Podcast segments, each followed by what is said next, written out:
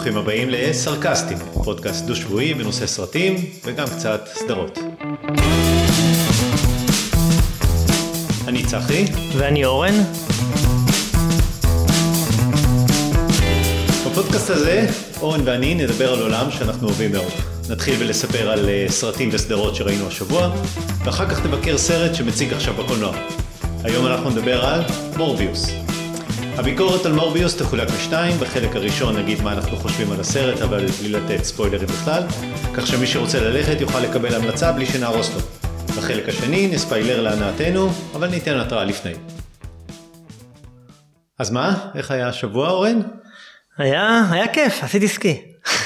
אה, אתה חזרת, אני טס מחרתיים, ולקחתי סיכון, בכל זאת הלכתי לראות סרט. אני מקווה שלא נדבקתי, אם נדבקתי בגלל הסרט הזה זה לא היה שווה שום דבר. אה, כל הספוילר. כן. יש לנו חדשות השבוע? יש קצת חדשות, כן. מה קרה? טוב, בוא נעשה follow-up על האוסקר, בוא נתחיל מ follow-up על האוסקר. היה שבוע אוסקר. פגענו בול. פגענו בול. תראה, אם אתה רוצה להוסיף click bait, זה כאילו... אתה יודע שאומרים click bait. click bait. תכלס. אבל זה מלשון, זה מלשון... אה. אה, בדיוק. כן. אה, אבל אני, אני רוצה להגיד שאני אמרתי שיהיה מעניין. ככה סיימתי את הפרק הקודם, אמרתי יהיה מעניין. שאלתי אוקיי. באמת יהיה מעניין? היה מעניין? היה מעניין. תראה, הטקס הזה היה צריך איזה סטירה שתעיר אותו. יפה. לגבי הסטירה, אני אתן רגע את הזווית שלי על מה שדיברתי בפעם הקודמת. כמה צפו באוסקר? אה, 56 אחוז עלייה, היה 10 10 מיליון, עשרה בטח מיליון, 15 עלה 16 מיליון, משהו 15, כזה. אמנם, אבל מצד שני זה היה כל כך נמוך שנה שעברה, בטח בגלל זה הקורונה, עדיין משהו כזה. השני הכי גרוע אי פעם. השני הכי גרוע, וזה אומר שהירידה מ-40 מיליון שהייתה עד 2014 נמשכה, אבל יש משהו נורא נורא מעניין. כמה דקות אחרי הסתירה, אה, פיק. הייתה עלייה של בערך 600 אלף צופים.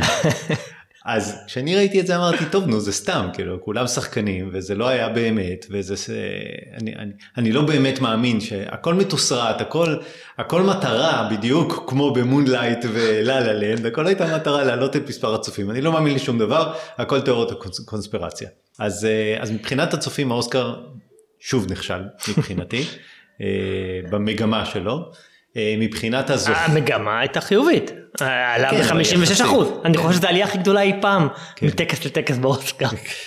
זה היה כל כך נמוך שנה שעברה ועדיין זה מאוד נמוך אני לא חושב שהוא יצליח להתאושש מה שהיה מעניין אני לא יודע, משערורייה לשערורייה זה נהיה מעניין יותר. כן והשאלה כמה יצפו באוסקר בשנה הבאה בשביל. לראות את ה... בדיוק. אוקיי אז מה רצית להגיד על ה... אז א', אני מניח שכולם יודעים על מה אנחנו מדברים על הסתירה של אה, זה, אבל מי שלא, אז אה, קריס רוק עלה להציג אה, פרס הסרט התיעודי או משהו, אה, סיפר כמה בדיחות, אה, כן, יותר טובות, פחות טובות, הייתה בדיחה אחת אה, אולי חסרת טעם על אה, אשתו של וויל סמית, אה, ג'דה פינקט, אה, והיא, והם צחקו, וויל סמית צחק. אה, אה, השתנתה לה פנים מחיוך למבוכה קצת. ואז וויל סמית אה, עלה לבמה, אה, והיה נראה כמו איזה קטע מתוסרט שהוא בא כאילו להתעמת עם קריס זה לא היה רוק. תורו לעלות לבמה. זה לא היה מה? זה לא היה לא תורו תורו, לעלות לא, הוא- לבמה. הוא בא בצורה בלתי צפויה תוך לבמה. כדי זה שקריס רוק מדבר כן. הוא פתאום עולה לבמה בצורה כן, מפתיע. מפתיעה, קריס רוק חשב שאולי יש איזה משהו, איזה קטע, והוא פשוט נתן לו סטירה. slash אגרוף. וזה היה עד פה מתוסרט לגמרי. בלייב. כי הוא צחק לפני והיה ברור שזה בדיחה וקריס רוק צחק הכל היה נראה זה היה בלייב מול 13 מיליון או 15 כן, מיליון או וזה 16 היה נראה. בדיחה לא רעה.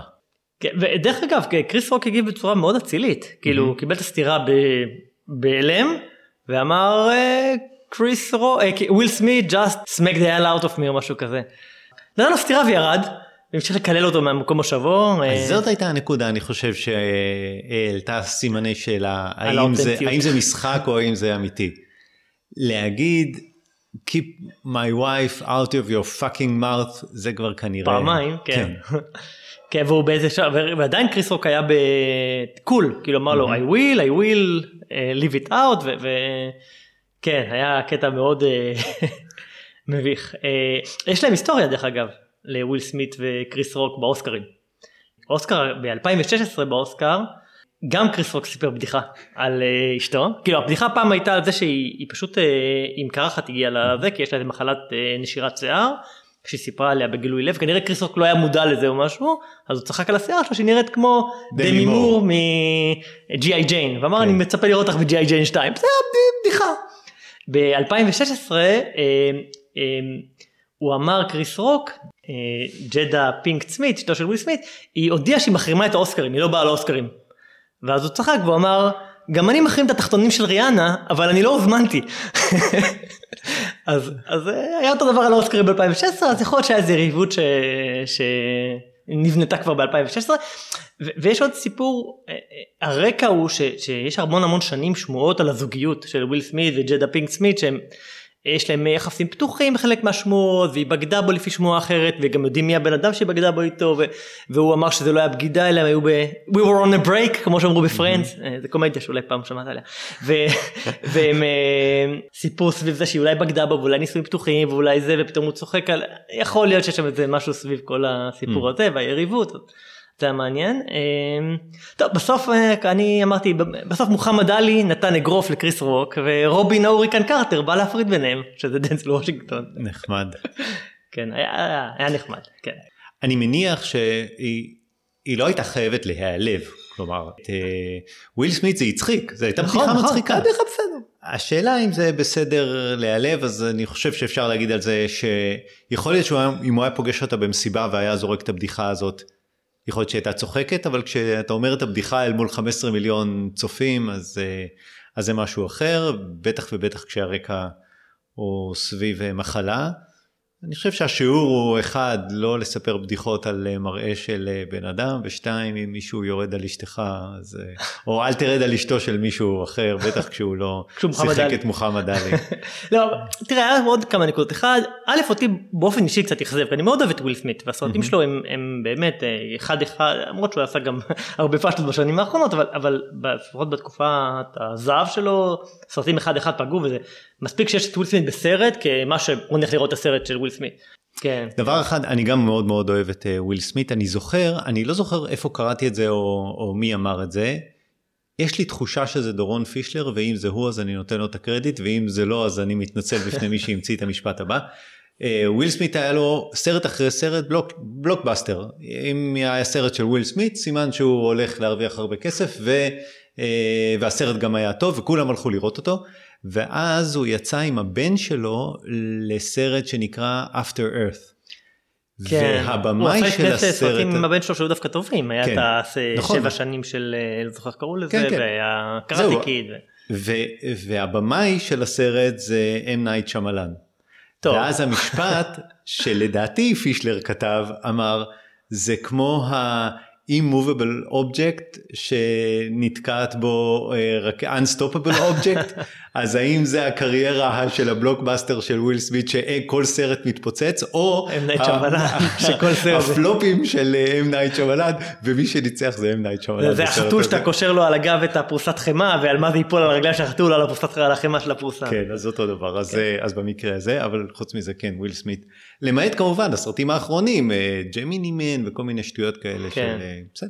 והוא מאוד אכזב אותי בהתנהגות שלו כי הוא פתאום נחשף כאיזה בן אדם מאוד קטן שאתה יודע וגם דיברו על זה שטקס שעם הרבה העצמה נשית אה, קודה אפשר מעט לדבר על זה זכה בסרט הטוב ביותר שבוים על ידי אישה וזכתה באופן צפוי כמו שחלק מאיתנו צפו במאית בתור הבמאית הסרט עם כאילו הבמאי הטוב ביותר אה, זכתה במאית וזה הסרט עם כאילו סליחה טקס עם הרבה העצמה נשית. ובסוף באו שני גברים והלכו מכות אה, במה שנקרא גבריות רעילה. הש, השאלה כמה מזה זה גבר שמגן על אשתו, וכמה זה אני וויל סמית שהרוויח כל כך הרבה כסף, שמשחק בכל סרט אה, בלוקבאסטר, ומותר לי לעשות הכל גם מול 15 מיליון צופים ב- בלייב. אה, שעלה לו לראש קצת. אה, כן, כאילו אני יכול לעשות מה שאני רוצה. לא יודע, אני, אני חושב, א', זה, אני חושב שזה יכול להיות משהו שיסיים את הקריירה של וויל סמית. כאילו אני לא יודע כמה רחוק יקרו את זה, אבל זה יכול להיות משהו שיפגע לו מאוד בקריירה. אה, כי האקדמיה, האמריקאים בכלל אוהבים להעניש על, אתה יודע, כל המיטו וכולי שהתחיל מכל מיני, זה, אז גם משהו כזה יכול להיות אה, מאוד, אה, מאוד פוגעני לקריירה שלו. היו גם, אתה יודע, הוא עשה התנצלות מאוד מאוד רפה בטקס, ואחרי שהוא קיבל את האוסקר שלו, שאפשר לדבר עליו תכף, נתן התנצלות מאוד רפה. אה, וגם אה, אחרי זה הוא התנצל איזה יומיים אחרי, הוא... עכשיו האקדמיה התחילה בצעדים משמעתיים נגדו אז הוא דאג להתפטר, Don't fire me I quit, הוא דאג להתפטר מהאקדמיה אתמול. למרות שזה משהו אקט מאוד סמלי אין לזה שום משמעות אה, להתפטר מהאקדמיה זה אומר שהוא בטקס אוסקר הבא הוא לא יהיה רשאי להצביע כן, על כן, אלה שמותר. להם. כן. ואמרו שהוא לא- עד היום דרך אגב מעט מאוד אנשים הדיחו אותם מטקס האוסקר היו איזה אנשים מאוד אה, אה, רומן פולנסקי הארווי ויינשטיין כאלה כן. אז אה, הוא הוא לא עשה דברים כל כך חמורים. בדיוק בדיוק הוא היה יכול להגיע לליגה יש הזאת. גם נסיבות מקלות. אה, גרועים, כן. והיה גם טקס בוא נדבר שנייה היה גם טקס אה, בסוף אה, מי זכה בסרט הפרס הטוב ביותר?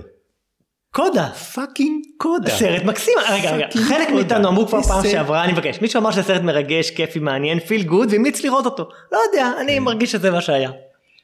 לא באמת זה סרט שהוא סרט אוסקר אין בו כלום. תראה זה מעניין. א', סרט באמת כיפי. אה, אני חושב הוא לא סרט הוא לא הסרט הטוב ביותר ש... אבל זה דווקא מעניין כי האוסקרים עשו פה איזה שינוי פאזה. פעם ראשונה שזכה סרט שהוא קטן שהוא סרט סטרימינג בכלל שלא היה- היה בקולנוע. הוא כנראה אז זה שרשמית בדיוק הוא מה היה שאמרנו מישהו זוכה בדברים האלה זה לא תמיד האיכות אלא כי הוא סרט סטרימינג כי לא, הגיע הזמן לא זה בדיוק מה שדיברנו לא בפעם הקודמת. אה, אמרנו שהאקדמיה לא מצליחה להדביק את ה- את ההתקדמות או את ההתפתחות של הסטרימינג. נכון, אז מה הם לקחו? את קודה. על רגע. רומא לא, על קודה כן. סרט של במאית, סרט קטן בלי שמות גדולים, סרט שרובו בכלל בשפת הסימנים, שזה מדהים, וזה כאילו, יש בזה משהו נחמד. לא היה לו משחק, לא היה לו פסקול, לא היה שם צילום, היה לא משחק, היה לו... לא נכון, לא נכון. והשחקן המשנה זכה גם האבא. אה, כן, לא, אני חושב שזה היה סרט אה, סרט טוב. אה, בילי וויל- איי- מה זה? בילי אייליש. זה לא שיר טוב, אמרנו את זה, זה פשוט- אבל היא זוכה, למה? מה זה אמרנו את אייליש. זה? אחד מאיתנו אמר את זה. כן. וויל סמית שזכה, למרות ש... כן. אה, גם סרט לא טוב, לדעת- לדעתי, לא היה לו שם משחק שהוא משחק של אוסקר, לא היה. אמרת פעם שעברה שזה רק כן. בסדר, ואמרת חד משמעית לא מגיע לו לזכות, אבל... אה, הזוכה הגדול של האוסקר? אה, הזוכה, חולית. קריס רוק, לא, לא, חולית. כן, חולית, קיבל שישה פרסים, למרות שאף אחד מהם הוא לא באמת מהסרטים, מהפרסים הנחשבים. לא, נכון? מה, צילום? וצילום ופסקול. כן, זה- לא מהנחשבים, זה לא שחקן, זה לא שחקנית, זה לא שחקן משנה, זה לא במאי, לא... לא, זה נכון שמדובר על ארבעה פרסים שהם טכניים, אבל צילום ועריכה נחשב, אה, בלי עריכה אין סרט, אנחנו כן. יודעים את זה, עריכה נחשב, גם בתסריט גם, אז הוא לא? זכה בפסקול, אפקטים, אה, סאונד, יש יש editing ויש יש עריכת קול ויש כן. קול ויש עיצוב והפקה. קיצור, ארבעה פרסים שהם טכניים לגמרי, אבל שני פרסים נחשבים. אה, שישה פרסים. מי המפסיד הגדול? מי? כוחו של הכלב. כן. היה כן, מועמד כן. לזה, היה הרבה דיבור, קיבל בסוף אה, פרס אחד. את הבמאי, ו- הבמאית. הבמאית, כן. אה, עשו את ה... סימנו את ה... כן, לפחות את זה X ידענו. על האישה, כן. וג'סיקה צ'סטיין היא תמיד אה, טובה ואנחנו אוהבים אותה, נכון. אף על פי שלא ראיתי את הסרט. גם אני לא. כן. נחכה לשנה הבאה. עוד טקס לא חשוב. כן. אה, טוב, היו עוד דברים? מעניינים כן. השבוע. יש תאריך עלייה לדיסני פלוס בישראל. אוקיי. ביוני, אה, כבר מדברים על זה הרבה זמן, אז דיסני פלוס מגיע לארץ בצורה רשמית. עד עכשיו אה, מי שרצה לראות דיסני פלוס היה באמצעות אה, VPN, או היה מוריד דברים בצורה... אתה חושב שזה ישנה משהו באמת ב... עולם הסטרימינג? כן, בזה כמה אנשים מתחברים לאיזה... אני חושב שאנשים יתחברו לזה, זה, זה שירות טוב, יש בו תכנים בטח לילדים, משפחות עם ילדים, תכנים מעניינים. אה, אבל אין כמה דברים. שאלה אם יהיה תרגום, דיבוב, לא יודע. יהיה, יהיה, אם זה עולה בארץ אוקיי. יהיה תרגום. אוקיי. אה, דיבוב לעברית, נכון, מעניין, סרטים ישראלים דיבוב לעברית. נכון, אתה אומר ילדים, ילדים, שלוש, ארבע, חמש. כן, כן. אני חושב שזה, מדברים על זה היום שאתה יודע כל העולם נהיה סטרימינג, סטרימינג, סטרימינג, סטרימינג, איך באמת, אנשים עושים היום מנוי לסטרימינג לחודש, רואים משהו מעניין, מתנתקים, מתחברים לסטרימינג אחר, רואים את הדברים שם וכולי, זה נהיה כן. הרבה mobility בעולם הזה, כן, זה, גם HBO אמור להגיע בהמשך השנה, אז זה יכול להיות, אה, יכול להיות מעניין. קרה עוד דבר השבוע, אה, ברוס וויליס הודיע שהוא פורש במשחק. יש לו אפזיה. כן, כן, אתה יכול לדבר על אפזיה, אני יכול לדבר על שלך. נכון, אבל אה, כן, זה מאוד עצוב. ברוס וויליס שיחק בחברים. זכה באמי על חברים, ברור, לא סתם. כן, מי שלא יודע, הוא שיחק בחברים. כן. אתה יודע מה הסיפור עם חברים שם? לא, הרי הוא שיחק עם, אה, עם אה, מתיו פרי בסרט The Whole Nine Yards, ללכת על הכל קראו לזה בעברית. הוא היה גנגסטר, ברוס ווילס היה גנגסטר, מתיו פרי, והם אומרים שהם התערבו על אה, מתיו פרי טען שהסרט הזה יהיה הצלחה ויהיה בראש טבלת שוברי הקופות, ברוס וויליס אמר מה פתאום, הייתה התערבות ואם אני זוכה אתה מופיע היום בחברים. וזה מה שקרה. אז זו השמועה של הוא, איך הוא הגיע לחברים. uh, והוא ישחק שם את אבא של חברה של רוס. יצא עם, עם רייצ'ל והוא שנא את רוס אבל הוא היה צריך לנהג אליו יפה כדי שהוא לא יהרוס לו את הקשר עם רייצ'ל. כן וזכה באמי על זה. יפה. הוא זכה פעמיים באמי דרך אגב, הוא זכה באמי גם על מונלייט, שאפשר לדבר על... כן, אז זהו, אז, אז בוא נדבר על, על הדברים שהוא באמת עשה. אז הוא התחיל במונלייט עם אה, סיביל שפר.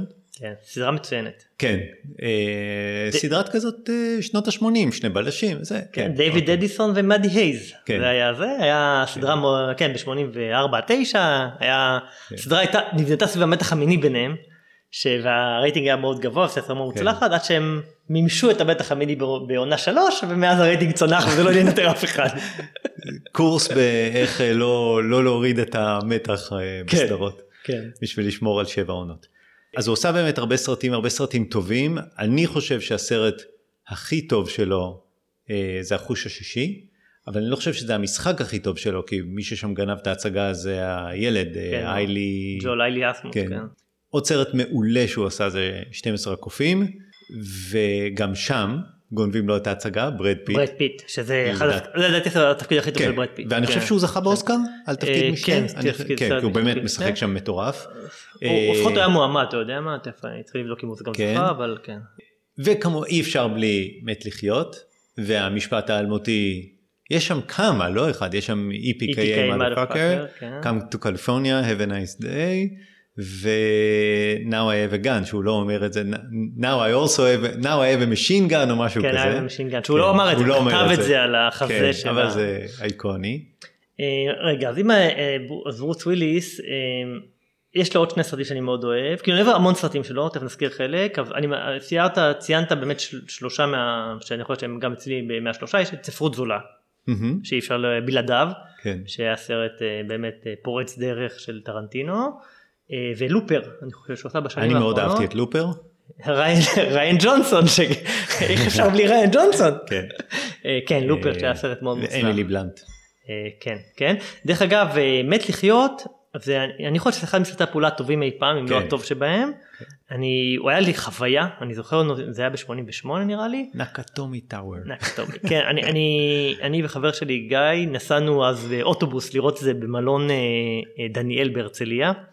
וזה היה טרום בכורה ששודרה ולא מדודיין, נסענו לראות, אתה יודע, זה היה הגיבור, ברוס וויליס, שאנחנו מכירים אותו, דיוויד אדיסון ממונלייט, עושה איזה סרט פעולה, לא יודע, נראה איך לראות, מעניין. יצאנו נפעמים, כן. מתרגשים, כל הדרך הביתה לחזרה לאוטובוס, דיברנו, איזה סרט אמיתי, ואיך הוא מחליף מחסניות, ואיזה, איזה אנטי גיבור לשוורצנגר ואיך אה, סטלון שהיו אז כל הרמבו ורוקי וקומנדו וזה והוא מחליף מחסניות והוא נפצע והוא יחף והוא והזכוכיות וכאילו איזה היה סרט ממש טוב. אחד הסרטים שראיתי הכי הרבה פעמים בחיים שלי המון המון פעמים. וזה, וזה פתח לו בעצם את, ה, את הדלת לעוד שוברי קופות, עוד כל מיני סרטים, הוא כמובן עשה את מת לחיות 2 ו-3, אבל... ו-4 ו-5 ו-6. אבל באמת יש סדרה, תגיד אתה, כי יש לי רשימה ארוכה מאוד של סרטים ש... שמשהו, אני חושב ש... טוב, הזכרנו The Whole Nine Yards שהיה סרט מאוד מוצלח גם עם מתיו פרי, קומדיה וזה, אבל חמוד, אה, בלתי שביר של נשמלן, שאני חושב שזה אחד הסרטים המעניינים שלו, שהוא כן. אחרי זה חזר לדמות הזאת בספליט וב... הוא התחיל בחוש השישי עם נייט שאמלאן, נכון. ואז עבר לבלתי שביר, ספליט זה היה... הוא לא משחק בסרט, הוא פשוט מופיע לעשר שניות כן, בסיום וזה אבל... הפיל את כולם. כן, שבכלל הסרט עשה, כן. זה אמנט שמלן, כן? וכולל הסרט השלישי שאף אחד לא זוכר איך קוראים לו כי זה לא משנה ואף לא צריך לראות אותו. אה, יש את אה, תראו מי שמדבר שהוא עשה רק דיבוב של קול של התינוק שהיה מאוד מוצלח, אפשר גם מספר 2 זה היה אוקיי. חמוד. אה, יש סרט שאני מאוד אוהב שהוא הסרט שברוס וויליס החשיב אותו כסרט דגל שלו בזמנו, האדסון הוק. כן, יש אה, כאלה שאוהבים אני מאוד אהבתי את זה, כן. מאוד אהבתי את זה, הוא נכשל יחסית קופתית, או החזיר את ההשקעה, אבל זה סרט מאוד חביב, על פורץ חביב כזה, זה היה סרט, אה, סרט נחמד מאוד, האלמנט החמישי עם לוק בסון, אה, ארמגדון, אתה יודע, למרות הביקורות לכאן ולכאן, אבל סרט צריכים להזכיר, עיר החטאים, רד שהוא עשה בשנים האחרונות ורד 2. הוא תמיד הגיבור. לפעמים הגיבור היותר אה, קשוח, לפעמים הוא טיפה לא יוצלח, כן, לפעמים כן. הוא טיפה... למרות שהקריירה הידרדרה בשנים האחרונות, הוא וניקולס קייג' ואולי הזכרנו קודם את וויל סמית, היה להם גם כמה בחירות, כאילו בשנים האחרונות, ויכול להיות שעכשיו בעקבות התופעה אתם מבינים גם למה, הוא עשה המון סרטים שהם, אה, שהם זבלונים כאלה, בי סוג ב'. מוביז, פשוט בי ממש מוביז. בי מוביז, ואני לא מבין את זה, באמת בשמונה שנים האחרונות, הוא היה צריך להתפרנס. כן, זה, והוא, זה שני סרטים בשנה, לא, בקצב מטורף. לא, לא, בשנה האחרונה הוא עשה 15 סרטים. בואו נהיה. זה, זה, מצ- זה כל כך, זה כל כך, יש לו 144 אזכורים ב-IMDb לסרטים. והקטע המשעשע שיש את, ה, יש את האוסקר ויש את, הפ- את פרסי ארזי, אתה מכיר את זה? כן, אז פרסי הרזי זה טקס אלטרנטיבי שנותן לס- לסרטים הכי גרועים, גרוע. המשחק הכי גרוע. יש קטגוריה ברזי מה הסרט הכי גרוע של ברוס וויליס השנה. זה באמת עצוב, כי כל כך הרבה סרטים טובים, הוא היה שחקן שכשראית את, ה, את הפנים שלו על הכרזה של הסרט, ידעת לראות. שאתה הולך לראות את כמו הסרט. וויל סמית שדיברנו וזה עליו. הפך להיות אה, סרט שאם אתה רואה את אה, ברוס וויליס על הכרזה של הסרט, זה סרט שלא צריך לראות, וזה נורא כן. חבל, אותו דבר עם, אה, עם אה, ניקולס קייג'. ראיתי, וליאם ניסן הולך באותו דרך. זה בדיוק מה שרציתי, זה נורא מצחיק, כי אה, אה, ראיתי את הבקרוב של איזשהו סרט, כשראיתי את מורביוס, אז אחד הטריילרים היה ליאם ניסן, שזה סרט על זה שהוא בטח צריך להציל את הבת שלו, את אשתו, את המשפחה שלו, כן. משהו כזה, אבל תקשיב, גיא פירס, מוניקה בלוצ'י, איזה. שחקנים, אתה מביא שלושה שחקנים לסרט באמת, עוד פעם הוא מציל את המשפחה שלו. אני לא מצליח להבין איך השחקנים האלה בגיל מסוים מתחילים לעשות פשוט סרטים בשביל... אני לא מבין, אבל יש בסדר, ברדיו את, כנראה ה- שכולם... את התוכנית של טייכר וזרחוביץ' שהייתי שומע אותה הרבה שנים אז הם היו צוחקים על זה תמיד שיש את שחקן ה-DVD ליאם ניסן. זה אותו. כן. טוב זה אומר אבל שלא יהיה מת לחיות 6. לא יהיה, אה, באמת השניים האחרונים היו כל כך אה, רעים. טוב אה, בוא. בוא נדבר על אה, מה ראינו השבוע. יאללה יאללה אני אתחיל. לך על זה. אה, סדרה שראיתי נקראת The Dropout, אה, סדרה על אליזבת הולמס. המנכ"לית של אה, חברה בשם טרנוס. הסרט הוא משחק מילים כי היא נשרה מסטנפורד אז The Dropout והחברה שהקימה טרנוס התיימרה לקחת טיפת דם ולעשות אנליזה מלאה מטיפת דם שלא צריך שהבדיקות דם יהיו הרבה יותר קלות. אחד הדברים המדהימים שהיא הצליחה להביא הרבה מאוד משקיעים, הרבה מאוד הבטחות, המשקיעים שלה היו עם פרופיל מאוד מאוד גבוה, אה, ובסוף, אני חושב שזה היה ב-2017 או משהו כזה, הבינו שבעצם אין טכנולוגיה מאחורי החברה הזאת, הם לא הצליחו להרים שום דבר, הם ממש התחילו לעשות בדיקות אמיתיות לאנשים אמיתיים בוולגרינס אני חושב, ומסתבר שהם פשוט, פשוט היו לוקחים את הבדיקות דם מדל, הקטנות, מדללים אותם במים ומכניסים למכונות בדיקות דם של סימנס אני חושב, אה, אה, וכמובן, שהבדיקות היו לא אמינות ואנשים אמרו להם שהם חולים כשהם לא היו, או להפך שזה יותר גרוע. אה, אז זה בגדול הסיפור על טרנוס, הייתה סדרה תיעודית לדעתי בנטפליקס לפני כמה שבועות שהייתה טובה, אז את הסיפור הכרתי. הסדרה עצמה מזכירה קצת את אה, Inventing Anna שסיפרת עליה. שוב בחורה צעירה עם שאפתנות בלתי נגמרת. שבסוף מובילה לאיזושהי התחזות כ- כמנכ"לית, היא מתחילה ללכת כמו סטיב ג'ובס עם אה, חולצות אה, צווארון גבוה אה, כאלה, נכון. טרטלנק שחורה, היא מורידה את הקול שלה, את האוקטבה בקול שלה, היא מתחילה לדבר בקול בס. יש סרטונים שלה כשהיא צעירה שהיא מדברת בקול גבוה, והיא פשוט אמרה, אם אני צריכה להתחזות ל-CEO אז אני צריכה שיהיה לי קול סמכותי, והיא פשוט מתחילה לדבר ככה, וזה נורא מצחיק לראות כזאת בחורה. אבל היא נוכלת? לגמרי. לא, לא, זה היה ברור? שאין להם טכנולוגיה, והיא פשוט הביאה אנשים כמו ג'ורג' שולץ שייעץ לניקסון ואת אה, הנרי קיסינג'ר, הביאה שמות, עכשיו מי שהיא לא הצליחה להביא זה קרנות הון סיכון. כי קרנות הון סיכון ידעו ש... נכון, אז היא פשוט הביאה כל מיני שמות שהשקיעו. החברה הייתה שווה מיליארדי דולרים, זה היה פשוט לא יאומן. זה באמת מזכיר את הסיפור הזה של שתי בחורות צעירות שלא מוכנות לקבל לא כתשובה, ממנפות את הקשרים שלהם, משחקות עם המשקיעים שלהם, מצליחות לייצר את הרצון של כל הסובב, לשנות את הרצון של כל מי שסובב אותם. אה, הן גם משתמשות במיניות בהקשר הזה? כאילו, אתה יודע, לא יודע, לא, נראות טוב. בגלל- לא, לא, לא, לא, לא אוקיי. בזה ולא בזה, והן מצליחות לייצר ערך ממשהו שאין לו ערך אמיתי בכלום, גם באינבנטינג אנה וגם פה. העניין הוא ששתי הסדרות לדעתי מאוד ארוכות, שמונה, תשעה פרקים, זה פשוט ארוך מדי, זה פשוט, כל פרק זה פשוט אה, אותו דבר, קורה את אותו דבר, הם עוד משקיע שהן עובדות עליו, עוד איזשהו סיפור כזה, זה פשוט יותר מייגע מדי, ואפשר היה לערוך את זה לארבעה או חמישה פרקים. הסדרה עצמה היא מעניינת, מי שלא מכיר את הסיפור כמובן, אה, מה שמעניין, שעולות עכשיו כמה סדרות על חברות הייטק, יש את סופר uh, פאמפט בהולו, לא אמרתי, uh, הסדרה הזאת, The Dropout, uh, היא uh, משודרת בהולו, mm-hmm. אז עולה בהולו גם סופר פאמפט uh, של הולו, שזה על אובר. זה לא ב Showtime? וגם... ב Showtime נדמה לי. זה סדרה של Showtime שמוז... שמוצגת בהולו. אה, בהולו, כן, אוקיי, כן, כן. יופי. ויש את We uh, Crashed. על, על WeWork, בדיוק, אז שלוש, שלוש סדרות על, על חברות הייטק עם הבטחה מאוד גדולה. אובר לא התרסקה, אבל יש מאחוריה כן סיפור אבל אובר של... כן יש סיפור וכן היא כן, כן. כן ספגה, אני חושב, ספ... פגיעה מאוד משמעותית אבל החברה עדיין קיימת, WeWork כן. קיימת כן או לא, וטרנוס זה הכל סיפורים של כן. בית משפט ותביעות נוראיות וכולי. אז זאת סדרה שהיא יחסית בסדר, ומי שמעניין אותו ומכיר את הסיפור, אני הייתי ממליץ לראות את זה, מציג בהולו. הסרט שראיתי קשור לאוסקר, ראיתי סרט שנקרא בעברית הנהגת של מר יוסוקה. Drive My Car. באנגלית נקרא Drive My Car. זה סרט יפני. להגיד מאוד אהבתי זה טיפה overstatement, אז אני, אני אגיד בזהירות. נהניתי מהסרט, אני אתחיל ב disclaimer ואחר כך אני אגיד למה נהניתי מהסרט. הסרט הוא שלוש שעות. איבדת עכשיו את המאזינים שלוש שעות יפני. בגלל זה אני אומר זה ה disclaimer. ואתה יודע התחלתי לראות את הסרט וקודם כל שאני רואה שהסרט ידעתי שהוא שלוש שעות ואני שואל את עצמי אי אפשר היה לעשות הנהגת של מר יוסקה אחד ובעוד שנתיים להוציא הנהגת של מר יוסקה שתיים כמו שתמיד עושים בסרטי כן. הגענו לאמצע הדרך עצרנו בפונדק ובוא נמשיך לסרט. אז אני עדיין בתוך ה disclaimer, לסרט יש קצב אחר, זה קצב עם זמן אחר, והכתוביות מגיעות אחרי 40 דקות. אוקיי, של ההתחלה או של הסיום? של ההתחלה. וב-40 דקות האלה אנחנו לומדים שיוסקה הוא שחקן ובמאי תיאטרון שאשתו נפטרה לפני שנתיים. זה מה שלומדים ב-40 דקות הראשונות, אז זה סרט עם קצב אחר שיהיה ברור.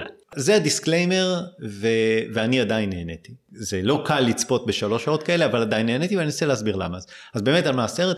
הסרט הוא על יוסקה שהוא שחקן ובמאי תיאטרון, ואשתו נפטרה לפני שנתיים, והוא לוקחים אותו לביים אה, הצגת תיאטרון בהירושימה. ומכל מיני נהלים בירוקרטיים אומרים לו שם שהוא לא יכול לנהוג באוטו שלו, האוטו מאוד ייחודי, יש לו סאאב אדומה כזאת, ואומרים לו אתה צריך אה, שמישהי תנהג בשבילך והוא מקבל נהגת שקוראים לה מיסקי ווטארי פשוט נהגת אה, והוא מקבל את אה, מיסקי שתהיה הנהגת לתקופה שבה הוא מביים את ההצגה במסגרת איזשהו פסטיבל בירושימה. השיחה הראשונה בין יוסקה ומיסקי שעה וחצי הסתכלתי על השעון כשהם בפעם הראשונה מדברים שעה וחצי בתוך הסרט. אה, לא, לא השיחה היא שעה וחצי, מתחילה אחרי שעה. כן. אוקיי. אז הסרט מבוסס על אה, סיפור קצר של אה, מוריקמי, שיש לו אותו השם. סיפור שאתה קורא אותו בזמן יותר קצר מלראות את הסרט. וקצת מזכיר, הנהג של מיס דייזי והספר הירוק. כן. אוקיי. קודם כל הוא זכה באוסקר עבור הסרט הזה. הוא זכה באוסקר ואני חושב, אני חושב שבצדק. לטעמי נורא נורא יפה לראות תרבות אחרת. והתרבות היפנית היא שונה. אה, זה מוזר לראות זוג ויש להם רגע אה, מאוד אינטימי במיטה, זה לא שהם שוכבים, יש להם פשוט רגע נורא נורא אינטימי במיטה, ובבוקר, שתי דקות אחר כך הם נפרדים בדרך לעבודה, ואתה רואה אותם נפרדים בצורה מאוד רשמית, כל כך רשמית, יותר רשמית ממה שביני לבין הבוס שלי, זה פשוט לא יאומן. זה, זה מעניין אה, לראות את זה, אתה רואה את הדמויות, ואין לך מושג בני כמה הם. יוסקה הזה נראה בערך בין 28 ובאיזשהו שלב אתה מגלה שהוא בן 47 הנהגת שלו אותו דבר איזה אייג'לס אתה לא יודע אה, בת כמה היא אחר כך אתה מגלה שהיא בת 23. אה, ככה אצל היפנים. יש, ויש לזה משמעות. יש איזה סצנה בסרט של תהיתי יצא לך פעם ללכת אחרי מישהו שפותח חפיסת סיגריות? לא. זה טקס. בהתחלה הוא פותח עם השיניים את הפס כסף הזה, ואז הוא זורק אותו, ואז הוא מוריד את החלק העליון של הניילון וזורק אותו, ואת החלק התחתון של הניילון וזורק אותו, ואז הוא פותח את הקופסה, הוא שולף, יש נייר כסף שמגן על הסיגריות, מכמת אותו וזורק אותו על הרצפה.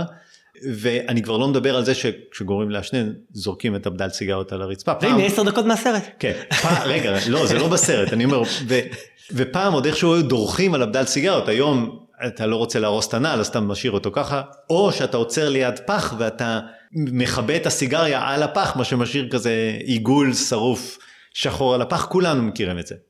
אתה יודע איך זה ביפן? לא מעשנים. לא, הם כן מעשנים. לכל אחד יש קופסה של אפר בכיס של החולצה. הם עוד פותחים את הקופסה ומאפרים לתוך הקופסה. לתוך הכיס.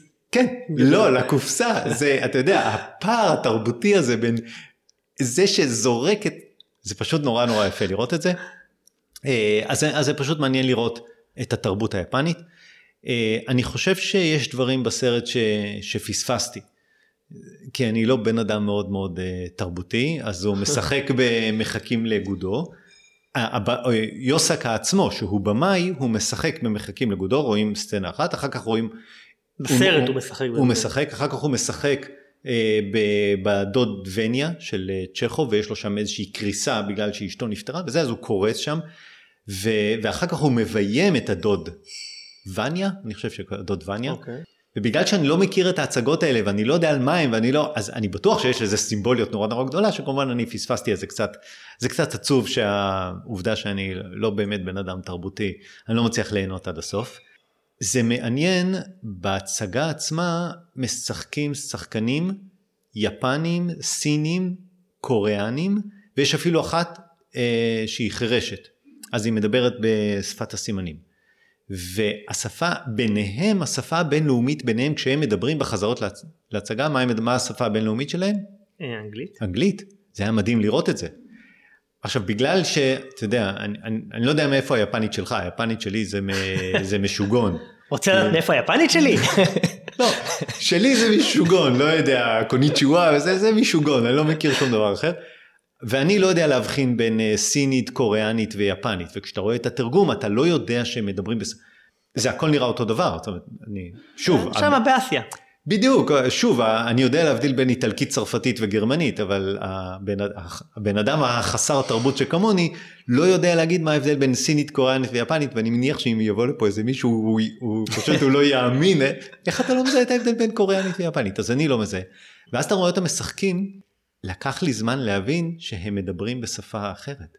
עכשיו יש שני שחקנים, אחד מדבר קוריאנית, אחד מדבר בסינית, והם לא מבינים אחד את השני. ואתה לא מבין את שניהם. ואני לא יודע שהם מדברים בשפות אחרות. ובגלל זה הוא מביא גם מישהו, מישהי שהיא דוברת בשפת הסימנים. ואז אתה מבין את זה שכל העניין של ההצגה זה להביא שחקנים שכל אחד מדבר בשפה אחרת. יש לזה משמעות כי זה הירושימה וכולי. אה, ויש כאן באמת משהו מרתק. אני חושב שלקראת הסוף הבנתי על מה הסרט.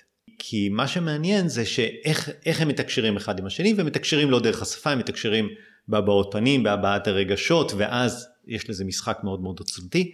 והסרט עצמו הוא על, הוא על אובדן, הוא על כאב, הוא על מימוש, הוא על, על חרטה, הוא על חוסר מימוש, ועל מה משותף לאנשים ש, שהם חולקים את, ה, את הכאב הזה.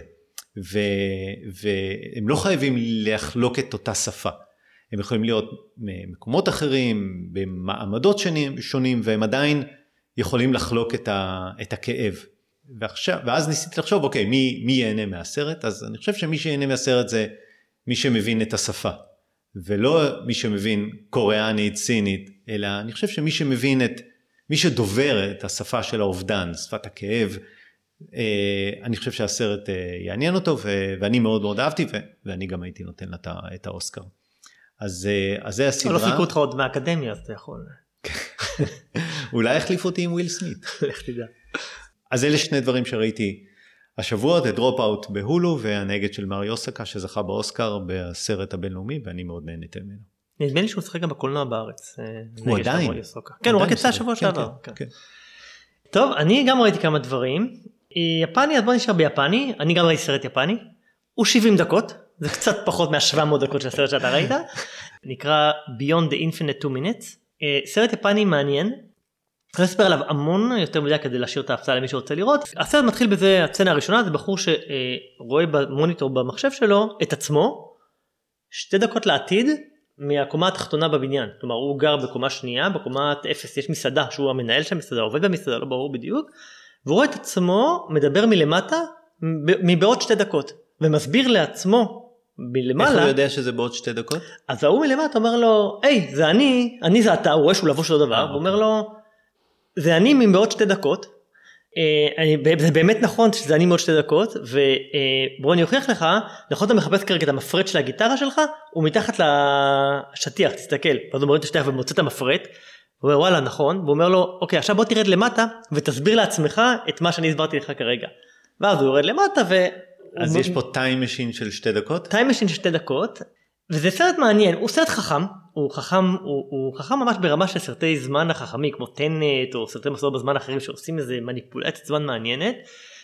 ו, ולמשל אחד הדברים שמתעסקים איתו זה אם אני יכול לראות שתי דקות לעתיד באמצעות המוניטור האם אני יכול לראות יותר משתי דקות לעתיד.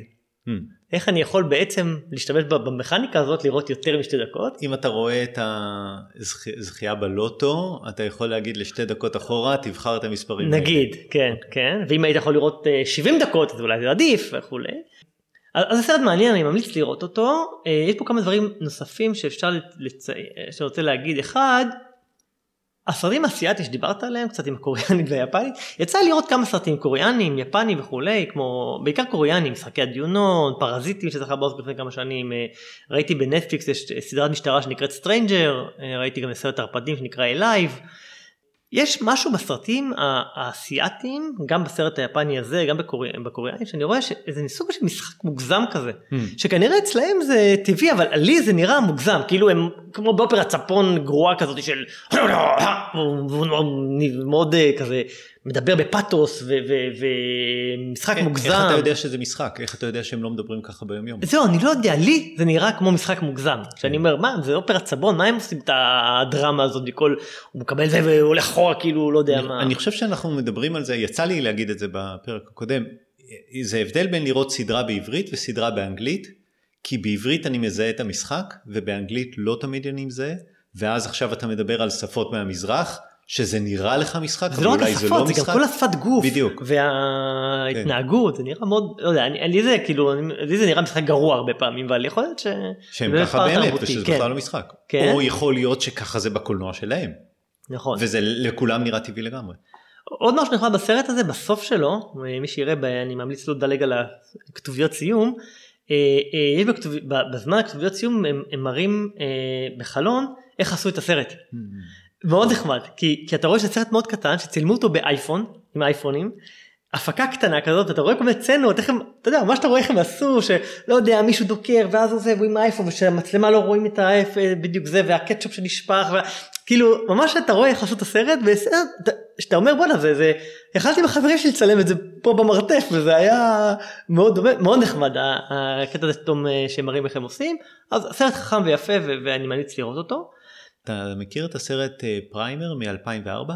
פריימר נשמע לי כמו שאני אז, מכיר. אז אה, זה הזכיר לי כי זה גם סרט. אה, גם מסע בזמן, נכון? על מסע בזמן שעשו אותו שני חברים, עלה להם איזה 5,000 דולר. אה, אני שמעתי עליו, אני חושב שלא ראיתי. ויש שם איזשהו אוקיי, סיפור טוב. של מסע בזמן, אני ראיתי אותו, אי אפשר להבין שום דבר כי אתה נכנס לאיזושהי מכונת כביסה, הולך לישון לשמונה שעות ואתה מתעורר שמונה שעות אחורה בזמן. ואז אתה, כשאתה יוצא אתה יכול לראות את עצמך וכל מיני דברים כן, כאלה. כן, כן, אני חושב שזה סרטים שבאמת אה, שמעתי את זה דומים. ואז אם הלכת שמונה שעות אחורה, ועכשיו ארבע שעות קדימה ונכנסת עוד פעם למכונת כביסה, עכשיו אתה יכול לישון עוד שמונה שעות וללכת 12 שעות אחורה. בקיצור, באיזשהו שלב יש איזה שמונה מסלולי זמן שרצים במקביל ואותם דמויות ואחד עושה משהו. סרט שאי אפשר, ויש תרשימי זרימה באינטרנט. שהבמה ישב ועשה המון תרשימים, כמו גם בטנט. בשביל להבין את כן. הסרט אתה צריך לגשת לאינטרנט ולראות את התרשימי זרימה, וגם אז אתה בטח לא תבין אותו, אבל מה שאני חושב אותו דבר, שזה סרט על סיפור מעניין, מסע בזמן, הפקה מאוד מאוד זולה, באמת זה נראה קצת כמו מכונת כביסה או משהו ש... מקרטון כזה, אבל uh, מעניין, כן. כן, אז, uh, וגם יש את הפרדוקסים. זה פריימר מ-2004. באמת יש את הפרדוקסים של איך זה הכל התחיל, והוא מהשתי דקות לעתיד, אז איך הוא, כן. יודע איפה המפרט, אבל איך, הוא, הוא לא יורד, איך זה התחיל, מתי הראשון מה יקרה אם הוא לא יורד והוא לא מספר לו איפה המפרט. והם קצת מדברים על זה של מפחדים לא, לא לעשות את זה, כי אולי זה יגרום כן. לזה אה, שבר בזמן. התפוצצות בזמן. כן. אז זו סדרה אחת ראיתי, ראיתי בעקבות ההמלצה שלך את אפטר יאנג. אה. כן. אה, היה בסדר. לא, רגע, מה חשבת על סצנת הפתיחה? אה, אני אהבתי את סצנת הפתיחה של Peacemaker. זה הזכיר. לא, זה הזכיר, זה הזכיר. היא הייתה חמודה גם, אני לא יודע למה חזרת אחורה לראות אחרי זה עוד פעם, זה לא הצלחתי להבין. אמרת לי שחזרת אחרי זה לזמן לראות את זה. אני תוהה אם להגיד את זה עכשיו בשביל כולם. אה, כי זה ספוילר? אני אגיד לך, כן, זה ממש ספוילר ואני אגיד לך, אתה יודע מה? אני מי שלא רוצה לדעת שידלג דקה קדימה, ואני אגיד לך עכשיו. כי אתה רואה את זה בהתחלה, ממש בתחילת הסרט, ויש שם הרבה הרבה אלמנטים, לכל, לכל קבוצה. יש צבע אחר. אתה ממש רואה קבוצות. והם כולם, ו- ואתה לא עד הסוף לוקח לך זמן להבין שזה משחק טלוויזיה בכלל, ושכולם צריכים להיות מסונכרנים, זה נראה לך סתם פתיחה כזאת. ואז אחרי רבע שעה הבנתי שכל מי שרוקד יש לו תפקיד בסרט. וחשבתי אחרי זה, חזרתי אחרי הסרט לראות את זה, אתה אמרת לי, בדיוק, והבנתי שהאנשים האלה היו בסרט, כל בסדר. מי שרוקד יש לו, בגלל זה חזרתי לראות, אמרתי רגע הוא לא היה בריקוד, כן הוא בעצם באותה משפחה וזה קשור וזה נורא, okay. אוקיי. זה היה מאוד מאוד חד וכמובן שיש לזה גם קשר לסרט עצמו כי בסוף הריקוד יאנג אה, כושל. כן, ו... כן, הבנתי, אוקיי. אז תראה, הסרט קצת איטי, זה משהו שלא כן. ידעתי לפני זה, הוא איטי, אני פחות אוהב סרטים איטי, והוא היה, אפרופו, היה יוסקה, הוא היה קצת איטי, הוא היה בסדר, אני, disclaimer, ראיתי את זה עייף, וראיתי את זה mm. בכמה ימים, כל פעם התחלתי לראות, נהייתי עייף, הלכתי לישון וראיתי למחרת. אולי אני צריך להגיד, את Drive My Car לא לראות כשאתה עייף. כן, כן, אה, לא, לא אחרי ימי סקי במיטה שאתה הולך לפני שאתה הולך לישון, אז אה, כן. אני לא בטוח שלגמרי הבנתי עד הסוף את המסר שלו. כאילו מה ניסה הסרט להגיד. אני אגיד מה שאמרתי פעם הקודמת, אה, זה המחשבה על מהו המוות. על האובדן, על המוות, על אובדן. כן. אה, שני דברים, א', איך כל אחד מתייחס לאובדן, ואיך הרובוט מתייחס לאובדן. הוא מדבר על זה, איך זה למות ומה זה למות. ו... כן, מאוד ו... אהבתי את ה visual של ה... ואם אתה חושב על זה שהוא מתייחס למוות כמו שהמתכנתים תכנתו אותו, אז איך בני אדם מתייחסים למוות ובעצם מי מתכנת אותם, ועכשיו נדבר על תרבויות, ביפן מתייחסים למוות בצורה אחת, כן. בישראל בצורה אחרת, כי ככה אנחנו מתוכנתים. אוקיי, אז... מאוד אהבתי שני דברים, אחד ה visual של הזיכרונות, שזה כן, היה כמו, כמו, כן. כמו כוכבים בחלל, ושהיה כן. מאוד נחמד. מאוד יפה. וגם מהסיפור, אה, לא רוצה להיות ספוילרים, אבל היה קטע של שהם, הוא, אה, הם, ראה, באותו קטע הוא ראה את הזיכרונות שלו והיה איזה קטע טכני שלא היה מקום בדיסק. אין מספיק זיכרון. והוא צריך לעשות אה, נכון. compress זה ועדיין אחרי שהוא עושה compress עדיין אין מספיק זיכרון צריך לעשות עוד compress. עכשיו בהתחלה הוא אומר אתה רוצה לעשות compress ל-B או ל-C? אתה אומר נעשה ל-C ואז אומר לו עדיין אין מספיק זיכרון. אתה רוצה לעשות גם קומפרס ל-B? אתה אומר כן. אתה אומר הוא יכל להגיד לו מראש שיעשה גם ל-B וגם ל-C אבל אתה אומר מתכנת זה מה שהוא היה עושה הוא לא יודע לעשות את זה בצורה זה היה דווקא מאוד נחמד. אני מסכים היה שם הרבה חשיבה. טכנית. אה, כן. גם, גם השיחות וידאו.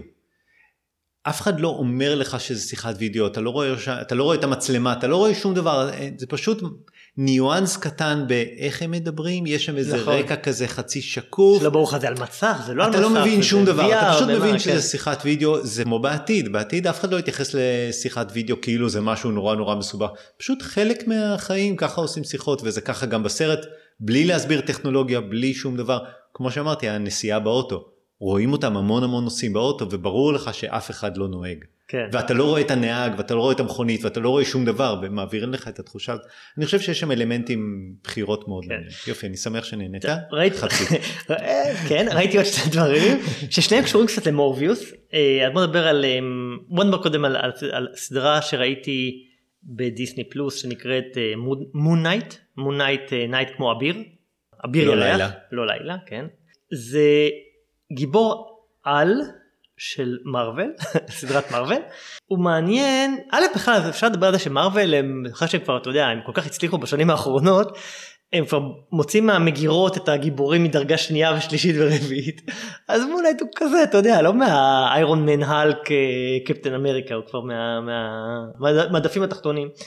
הוא, זה גיבור על שהופיע לראשונה ב-75, הוא, הוא יצא בחוברות משלו בשנות ה-80, הוא מזכיר קצת את בטמן בקונספט שלו.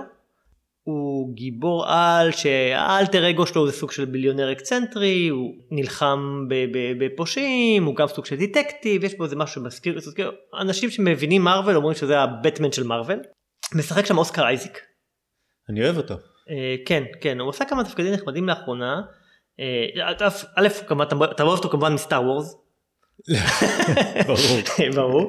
אה, הוא שיחק ב Ex Machina, בחולית, דיברנו על זה לא מזמן, היה לו לא מזמן סרט מאוד נחמד, סדרה מאוד נחמדה ב-HBO, תמונות מחיי נישואין, שעשה חגי לוי הישראלי, hmm. עם ג'סיקה צ'סטיין שדיברנו עליה מקודם. הם עשו שניהם עיבוד מחדש של הסרט המקורי של תמונות מחיי נישואין. אז סדרה ב-HBO מאוד נחמדה, איטית וזה, אבל נחמדה, אהבתי אותה. אה, אז הוא שיחק גם שם, שיחק גם באוסקר אייזיק ב X-Men Apocalypse. הוא בסרט לא כל כך דומה לעצמו אוסקר אייזיק, כלומר אני לקחתי כמה שניות להבין שזה הוא. הוא הזכיר קצת, אה, לא יודע, מי שראה בשנות ה-80 היה אה, סדרת סרטים שנקרא Evil Dead, על איזה בחור, סרטי אימה כזה, על איזה בחור שנקטע לו היד ומחבר לעצמו מסור חשמלי ו shotgun, זה camp, camp okay. כזה אוקיי. מאוד נחמד. הוא הזכיר את הבחור מסרט ההוא, ברוס קמבל קוראים לו, זה הזכיר לי אותו ממש בהבעות פנים. משחק שם איתן הוק, mm. את הרשע. גם אותו אני אוהב. כן. הוא משחק בטרילוגיה של אה, זריחה. לינקלייטר. והוא עשה עם אה, איתן הוק גם את Boyhood, נכון, שהיה מצוין. נכון, נכון, נכון. ויש שם גם עושה קולות, הקול של הגיבור אל תכף נדבר עליו שזה, עושה אותו עוד שחקן שאתה אוהב, אפ מורי אברהם, שגם אותו אתה... עמדאוס. עמדאוס, כן. אוסקר אייזיק עושה שם מבטא בריטי, מוזר כזה. זה סרט, הרב הגדול, סדרה על, על גיבור על קצת מוזר, הוא, הוא יש לו איזה פיצול אישיות, יש כמה אישויות, אתה עובר, הסדרה, הפרק הראשון קצת, קצת מבולבל בכוונה, שזה גם קונספט נחמד, יש סרטים שהבמאי גורם לך לנסות ל, לעבור את מה שהגיבור עובר כמו בממנטו, כן. שאתה לא יודע mm-hmm. מה הולך לקרות. אז גם שם אתה, אתה עובר קצת מה שהגיבור עובר, הוא, הוא, יש לו פיצול אישיות והאישיות שאתה כל הזמן עוקב אחריה בסדרה, היא פתאום מתעוררת בכל מיני מקומות מוזרים ואתה לא יודע איך היא הגיעה לשם ומה קרה ולמה היא הופיעה שם ופתאום נעלמים לה קטעים ואתה עובר את זה בפרק פתאום כן. אתה, אתה איתו ופתאום הוא מתעורר באותו מקום ואתה לא יודע מה קרה. אז, אז, אז זה נחמד אתה, אתה קצת מרגיש כמוהו. Uh, הפרק שלנו מאוד מסתורי הוא מזכיר אולי גם את קצת את הסרט Split שדיברנו עליו מקודם, אפרופו פיצול אישיות. ו... Split של אה, זה. של אם נייט שאמאלן, וגם קצת את Venom אולי, כי, כי יש בו איזה משהו בתוכו שיוצא, נתן לי קצת reference אה, לדברים האלה. זה סיפור מקור שמערב את האלים המצריים, כלומר הסיפור המקורי זה ש... ממשפט למשפט אני אומר אוקיי אני מוצא סיבות למה לא לראות אוקיי. זה לוחם מרינס שהיה גבר הכשרת CIA הוא היה באיזה קרב אני מספר מה היה בקומיקס לא היה בסדרה הוא היה באיזה, באיזה קרב, הוא, הוא כמעט מת, הוא זכה לאיזה קבר מצרי, ומת, אבל חזר לחיים באמצעות איזה אל אה, אה, אה, מצרי, ו... וזה עכשיו הדמות שלו היא דמות, אין לה כוחות על באמת, אבל הוא לוחם קומבט CIA בלה בלה בלה, שזכה לחיים מחדש באמצעות האלים המצריים שמדברים ממנו, ומשהו מוזר, זה, זה גם אני חושב שזה דיון מעניין גם על, על, על כמה מיתולוגיות מופיעות בהרבה סרטים כאילו אמרו אלים מצרים אפרופו הייתה סדרה גם בשנות אני חושב 80 אייזיס אתה זוכר אותה?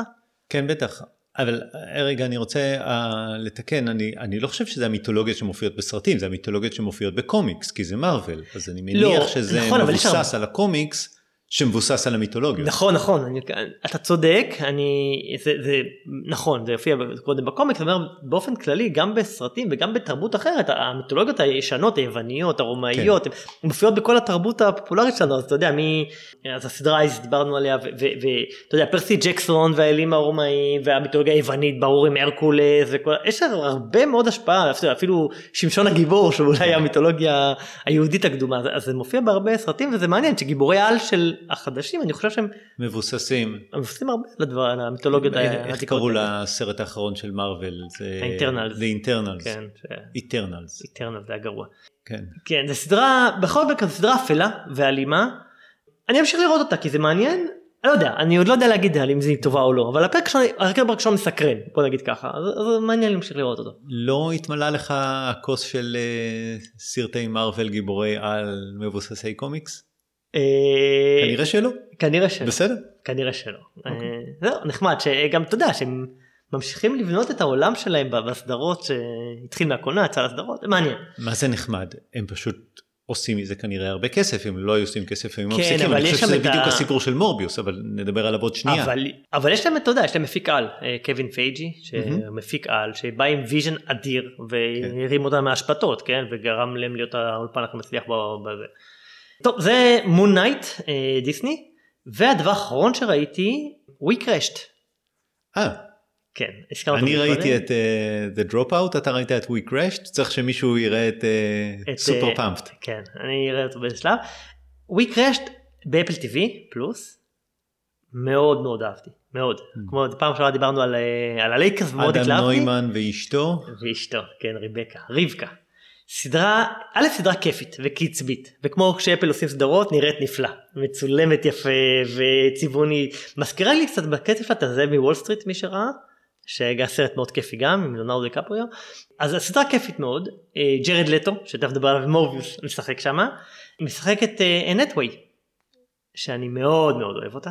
היא. משחקת בתור אשתו רבקה. היא, כן, היא מדהימה, אנטווי מדהימה, מכל מה שהיא עשתה, מהשטן לובש פראדה, והאביר האפל, ואינטרסטלר, והברובק, כאילו היא מדהימה, באמת, אני מאוד מאוד אוהב אותה, גם נראית מדהים, וגם משחקת מדהים. יש הרבה דברים על הסדרה הזאת, א', הוא עושה מבטא ישראלי, שבעיניי הוא מאוד לא טבעי, מאוד, אתה בתור ישראלי אומר, "מה, הוא לא מצליח לעשות מבטא ישראלי, מה זה? למרות אז ששמעתי, הוא לא מצליח או שהוא כן מצליח? הוא לא מצליח. הוא לא מצליח. אבל שמעתי מאנשים שאדם נוימן מדבר ככה, שזה הגיוני. חיקוי טוב של אדם הגיוני. נוימן. אז- אני ראיתי את הסרט התיעודי על WeWork, Mm. ושם אדם אדם נוימן משחק, יש יש שם סצנה שלא יוצאת לי מהראש, אבל בסדר. הביקורת אומרות שהוא מוציא את ישראל ממש גרוע. כי הוא טיפוס זחוח כזה, קצת מניאק, מרוכז כן. בעצמו, מנצל אחרים. אשתו הרבקה הזאת היא אחיינית של גווינית פל- פלטרו במציאות. מי שלא יודע אדם נוימן שהקים את WeWork אז הוא אח של עדי נוימן הסופר מודל שהייתה גם באח הגדול אה, שמכירים אותה או מפה או יש מפה. איזה עץ אה, סלב שאני לא מודע אליו. כן כן היה סיפור אז באח הגדול שהיא התלבשה בלי תחתונים ולכאורה כן ראו לא ראו כן בכוונה ועכשיו לא אני חייב בכוונה. להגיד שאני גם גאה בזה שאני לא מכיר אותו. אני יש- שמח, גאה ושמח מזה שאני לא מכיר אותו. יש בסדרה הרבה רפרנסים לישראל. הוא מדבר, אתה יודע, הוא ישראלי, אז הוא מדבר בפעמים הוא אומר שלום, ופתאום הוא מקלל כוס עמק, והוא עם חולצה של קורס חובלים, כי הוא היה בקורס חובלים בצבא, כלומר היה חובל בצבא, הוא גדל בקיבוץ, אז כשהוא נוסע במעלית עם אחד השכנים, הוא אומר לו, אצלנו בישראל אה, בקיבוץ נהוג להביא את השכנים הביתה, בוא אליי, אתה יודע, אבל בוא, פה זה ניו יורק. אבל זה קצת מוזר כי Inventing Anna ו-The Dropout זה דמויות, האמת שהיא גרמניה או רוסייה, אבל בטרנוס של The Dropout היא אמריקאית לגמרי, אז התכונה הזאת של לנצל אחרים ולהוציא מהם כסף וכולי, היא כנראה בינלאומית, זה לא בגלל שהוא מישראל. כן, יש שם עוד אותו, הוא קורא לאשתו בבא גנוש, והיא קוראת לו פתאום נשמה, כאילו יש הרבה רפרנסים ישראלים כאלה. ששון גבאי משחק בסדרה, בתור אבא שלו. אה, הוא פ- פרופסור נוימן, אה, רופא עיניים נדמה לי. אבל אני חושב שאפרופו הנוכלות, אני לא חושב שזה נוכלות, אני לא חושב שהוא נוכל.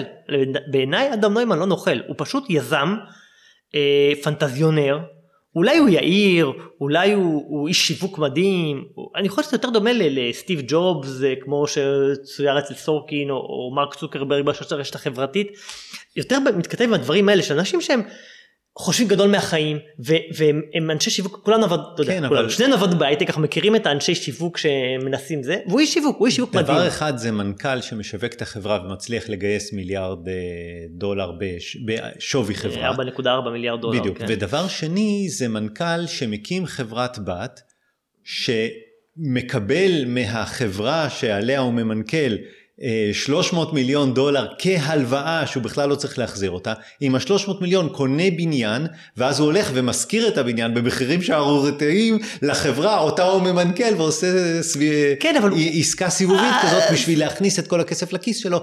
בסוף אני זה לא חושב נוכלות. שזה- בסוף אני זה לא נוכלות, חושב כי הוא זה כמנכ"ל, הוא כמנכ"ל היה יכול לשלוט במי, ממי הם שוכרים את הבתים, אז ממי הם שוכרים את ה... לא את הבתים, את הבניינים, את המשרדים. אז הוא שוכר את המשרדים מעצמו, וכמנכ"ל הוא יכול היה להחליט את זה, לו- ומי שלא רואה שום דבר מזה זה המשקיעים. אז נכון שה vision של לקחת אה, בניינים ולהפוך אותם למשרדים, להשכרה. שיתופיים, כן. אוקיי, בסדר. לא, זה יותר מ vision, זה יותר מ vision, הוא רצה לגדול, והוא גם, דרך אגב, הסדרה לפחות, מאוד, המשקיעים מאוד עודדו אותו, המשקיע של סופטבנק שהשקיע, מאוד עודד אותו לגדול ולהתפרע. והוא פנטזיונר, והוא בחור שהוא סופר מוכשר, והוא בחור ו- שהוא והצליח- קצת משוגע. והצליח לקחת את תחום הנדל"ן ולשווק אותו כתחום הייטק. הייטק, נכון. זה מה שהוא הצליח נכון. לעשות, אין לי ספק בזה. כשהוא לא היה תחום אבל אני לא הייטק... חושב שהוא ניסה לעבוד על אנשים, זה הכל, הוא ניסה, לא, לא, הוא לא, לא. פשוט כל ל- איש שיווק לבנות- שמנסה למכור לך שואב אבק עובד על אנשים נכון, בצורה מסוימת. אבל- זה- אבל אני בצורה. לגיטימית. לא, לא, אני- עם זה אני מסכים לגמרי. הוא אבל יזם, הוא איש עסקים, הוא איש מכירות כריזמטי, הוא את לא זה אני מוכר. מסכים לגמרי, הוא לקח חברה שלא היה לה אלמנט הייטקי, הפך אותו להייטקי על מנת לשווק אותו ולהגיע לשווי של 47 מיליארד דולר, הכל בסדר. בתוך זה היו לו נוכלויות. קטנות, מטופשות, שלא חייב היה לעשות את זה, שקשורות למגלומניה, לנוכלות, נכון, ל- לרדיפה אבל- אחרי הכסף, היה לו את זה. כן, אבל הוא, אני לא יכול, שוב, אני, אני לא יכול שהוא, שהוא, אתה יודע, בניגוד למה שדיברת מקודם על הבחורה הזאת בסדרת דרופארט, אני לא חושב שהוא בא בשביל לעבוד על אנשים, לא, לא, ול, הוא הוא, ניצל- בא, הוא באמת הוא ניסה, ניצל את ההזדמנות. כן, בשביל והוא- לעשות נוכלויות קטנות כאלה, ו- הוא איש כריזמטי. אגב, בסוף הוא יצא מכל הסיבוב הזה עם מיליארד דולר עם הרבה בכיס. כסף, כן. אבל, אבל הוא באמת איש אה, מאוד, כן. מאוד מוכשר, אני מסכים, כנראה. כן. אה, כן. זה, אני חושב שזו מאוד מעניינת, ראיה, יצאו פה חמישה פרקים אני חושב. אה, המערכת יחסית גם בינו לבין אשתו רבקה הזאת היא מאוד מעניינת, ההתנהלות של התרבות הארגונית בביבורק, באמת סדרה מרתקת, אני מאוד נהנה ממנה. לפני שנעבור לדבר הבא, יש עוד דבר שרציתי להזכיר שלא רגע, דיברנו עליו. איפה- איפה זה משודר? אפל טיווי פלוס. אני ממש אוהב את זה שכל הסדרות הראשונות של אפל הם היו מראה מאוד מאוד יפה אבל הסיפורים לא הצליחו להחזיק ועכשיו הם מתחילים לפגוע עם הסדרות שלהם אחד אחד. שבוע הבא, השבוע הפרק האחרון של סוורנס, תראה, אני אראה את זה, ברור. יופי של סדרה, ממש אוהב אותה. אז תראה גם וויבורק, WeCrashed סליחה. WeCrashed, כן. אה, יש דבר אחד שרציתי להזכיר, הוא לא קשור לדברים שראינו השבוע, אבל אה, זוכר את Filmwise? אני עדיין כל יום שני בבוקר? בודק את Filmwise. אז אה, למאזיננו, אנחנו התחלנו לעשות Filmwise ב- לפני 20 שנה. פשוט www.filmwise.com חידוני קולנוע. כן, שאפשר להגיד שזה חידוני נקודה מדהימים, כי זה לוקחים שמונה אחת לשבוע תמונות. ביום שני יוצא חידון. אז זהו, היינו, אתה זוכר בעבודה ביום שני, היינו מחכים ליום שני, יושבים ביחד על השמונה תמונות, שמה שמעניין שזה לוקחים תמונות, סצנות ידועות מסרטים, שכל בן אדם שמכיר סרטים ויראה את רוב התמונות יזהה, אבל אז עשו מהם מניפולציה מאוד נחמדה, שבפוטושופ פשוט מחקו את האנשים, הפכו את זה to the invisible man, בצורה מאוד מאוד אה, מרתקת, כי... צריך פשוט להדגיש שמוחקים רק את האור של האנשים, בדיוק. את הבגדים, את, כל, את הדברים שהם מחזיקים, את הכל, את הכל, את הכל הם משאירים, רק את הבן אדם הערום שולפים מתוך התמונה, וזה מאוד יפה. והקטע מעניין שהם משלימים גם את מה שלא ראית במקור, כי אם יש, אה, נמחק לבן אדם הצוואר, אז הצווארון את מאחורה, הצווארון רואים, אז עכשיו הם. ישלימו אותו, ואם, כן. אה, לא יודע, לבשה אוזניות על האוזניים, אז עכשיו את האינר סירקל של האוזניות שפעם לא ראו, יראו, מאוד נחמד. אז אנחנו משחק, זה, זהו, לא ידעתי שאתה עדיין משחק בזה. בטח, יש חידון אלף ומשהו כבר, אלף ומשהו, זה 20 שנה, זה עושים אחד בשבוע, 52 שבועות, 20 כן. שנה, מאז. שהתחלנו בערך. והם לא מפספסים, לפעמים הם מפספסים אבל. כמעט ולא. מדהים, כן, אז, אז, אז רציתי להזכיר את זה, רציתי להזכיר את זה כי עכשיו, בעקבות כל הוורדל למיניו, יצא אה, עוד חידון סרטים שהוא כאילו בהשראת וורדל, למרות שהוא לא באמת קשור, שנקרא אה, אה, framed.wtf, אה, what the fuck כנראה, אה, framed.wtf. וזה חידון אה, גם חידון קולנוע קצת פחות מוצלח מפילמווייז אבל שנותן אה, שש בוורדל יש לך שש הזדמנויות לזהות אה, מילה פה יש לך שש תמונות מאותה סרט, מאותו סרט ואתה אמור לנסות לזהות מהסרט שזה תמונות מאוד איזוטריות שקשה מאוד לראות והן לאט לאט נהיות יותר ויותר חושפות עד שהתמונה האחרונה היא בדרך כלל כבר אה, מאפשרת למי שמכיר את הסרט לזהות. אם ו- בקאסטווי בפינה השמאלית למטה היה סרטן אז מראים לך תמונה של סרטן ואתה צריך לדעת שזה כן, מקאסטווי. כן, בדיוק, אז אה, שיחקתי כמה פעמים, זה נחמד, זה כל יום אה, חידון אחד, כמו וורדל, אז מי שאוהב חידוני סרטים, אז פילמווייז ופריימד.wtf. אה, טוב, אפשר לעבור למנה העיקרית. עוברים לסרט מורביוס. זה הסרט שאני לקחתי סיכון והלכתי לראות. בקולנוע היו חמישה צופים חוץ ממני וישבתי רחוק מהם אז אני לא חושב שבאמת הסתכנתי. אני יכול להבין למה היו חמישה צופים. לא, עזוב, יום חמישי רק התחיל ביומית, כן, עזוב, אני- זה לא... אז רגע, נגיד אה, שתי מילים על מה הסרט. אז אה, דוקטור מורביוס אה, חולה במחלת דם מסכנת חיים, הוא נחוש בדעתו להציל אנשים אחרים שסובלים מאותה מחלה, ובהימור נואש הוא מנסה איזשהו טיפול ניסיוני, שבהתחלה זה נתפס כהצלחה מסחררת, אבל מהר מאוד זה מתגלה שהתרופה יותר גרועה מהמחלה עצמה. אה, כמו שאמרת ג'רד לטו משחק אה, מורביוס. אני רואה את אדם נוימן משחק ערפד. כן. אה, וזה עוד סרט של גיבור על. כן זה סיפור מעניין כי סוני הרי אוקיי מי שלא מכיר מרוויל כשנקלעו לקשיים לפני כמה ש... 20 שנה לא יודע נקלעו לקשיים הם כמעט היו בפשיטת רגל ומכרו את הזכויות שלהם על גיבורי על לכל מיני חברות אז לסוני מכרו את ספיידרמן אה, מכרו את, אה, לקולומביה נדמה לי את אקסמן אה, ואת ארבעת המופלאים. אך כשמרוויל התחילו להצליח בשנים האחרונות הם איבדו את הנכסים, חלק מהנכסים העיקריים שלהם כמו ספיידרמן והם עשו עסקה עם סוני שסוני החזירו למרוויל למשך שלושה סרטים את ספיידרמן בגלל זה ראינו את ספיידרמן ב-MCU את ה Homecoming וזה ובזמן הזה סוני נשארו בלי ספיידרמן כי זו הייתה עסקה והם רצו עדיין לעשות כסף אז אמרו מה אין לנו את ספיידרמן מה אפשר לעשות נעשה סיפורים על האויבים של ספיידרמן. על, אז הם עשו על, על, על ונום, שתי סרטים, ועכשיו הם עשו על מורביוס, אז סיפורי מקור על הנבלים שהם אויבים של ספיידרמן, הם סוג של נבלים גיבורים. אני חושב, אני חושב שזה טיפה יותר מעודן מזה, ואני זוכר את התקופה הזאת, זה סביב הכישלון של אה, סופרמן 3, שזה בתחילת שנות ה-80. אף אחד לא רצה יותר לעשות אז, אז סרטים על אה, גיבורי על מבוססי קומיקס כי זה סרטים שעלו המון כסף ומאוד נכשלו קופתית ואז באמת מרוויל מכרו לא לסוני מכרו לאיזה חברה איזוטרית את, אה, לאיזה חברת הפקות את, את ספיידרמן בכמה הם מכרו אתה יודע? בטח כלום. רבע מיליון דולר. 225 אלף דולר. תחשוב כל סרט ספיידרמן היום עושה איזה חצי מיליארד או יותר מיליארד דולר. הם מכרו אותו ברבע מיליון. אה, ודרך מיזוגים ו, ופשיטות רגל ספיידרמן נחת אה, אצל סוני. אבל חלק מההסכם בין סוני של הפשיטת רגל היה ואני חושב שזה מה שחשוב זה שסוני יוציאו כל חמש שנים כן, ותשעה חודשים זה נורא נורא חשוב הם יוציאו כל חמש, חמש שנים ותשעה חודשים יוציאו סרט ספיידרמן. ואז הם הוציאו את השלישייה, את השלישייה הראשונה, ואז עוד פעם עשו ריבוט, ואחר כך, עכשיו הם הוציאו באמת את הריבוט השלישי עם, אה, עם תום הולנד. לא, זה לא סוני, תום הולנד זה מרוויל כבר. אני זה אומר, זה, זה כבר, הם כאילו זה, הם זה היו צריכים להוציא, אז זה חלק מהעסקה שלהם, אבל כבר אי אפשר לעשות עוד פעם ריבוט ועוד עוד פעם ריבוט, וכל פעם שחקן אחר, וניסו, עכשיו הם עשו עם לחבר את כל השחקנים ביחד. אז חלק מהסיבה שהם מוציאים את ונום ומורביוס וכל זה, כי כי הם בעצם משמרים את היקום של ספיידרמן על מנת שהם יצליחו להוציא סרט ספיידרמן כל חמש שנים ותשעה חודשים. אחרת הם יאבדו את הזכויות והם יחזרו למרוויל. אם הם יוצאו, אחרת, אם כן, הם לא יוציאו את הסרט, הם יאבדו, אז הם חייבים להוציא סרט, אבל בשביל שהם יוציאו סרט מעניין, שלא יהיה עוד פעם reboot, עוד פעם שחקן אחר, הם חייבים להרחיב את העולם. אבל יותר מזה, הם גם לא יכלו להוציא את ספיידרמן עכשיו, כי ספיידרמן עבר כן. למרוויל למשך השלושה סרטים. כשהם מכרו את ספיידרמן, הם לא מכרו רק את ספיידרמן, הם מכרו את ספיידרמן ואת כל הדמויות שקשורות אליו. נכון, כל היקום. 600 דמויות, אני לא ידעתי כמות, אחת הדמויות זה דמויות איזוטריות כמו מורביוס. ואני חושב שזה מה שקורה. כמו שברוס וויליס חייב לעשות את הסרטים של להתפרנס, אז, אז עכשיו סוני חייבים לייצר את הזבלונים האלה של, של מורביוס וונום ו, ואין ברירה, הם חייבים להוציא, הם חייבים להוציא, אנחנו חייבים לראות. אפשר להבין שאני לא ממש נהניתי מהסרט.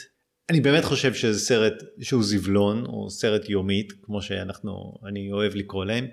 אהבתי את הגרפיקה של התנועה, חשבתי שהם עשו שם משהו יפה. מה עם השובלים האלה? שנשאר לו שובל מה, מהבגדים שלו, מהתנועות שלו. אני חשבתי שהם, שהגרפיקה היא יפה. הדאונסייד של זה היה שהקרבות במרכאות כפולות היו בלתי מובנים לגמרי, אי אפשר היה להבין מה קורה שם, הכל היה חשוך, לא יכולת להבין מה קורה, מי קורה, אז אה, זה סתם.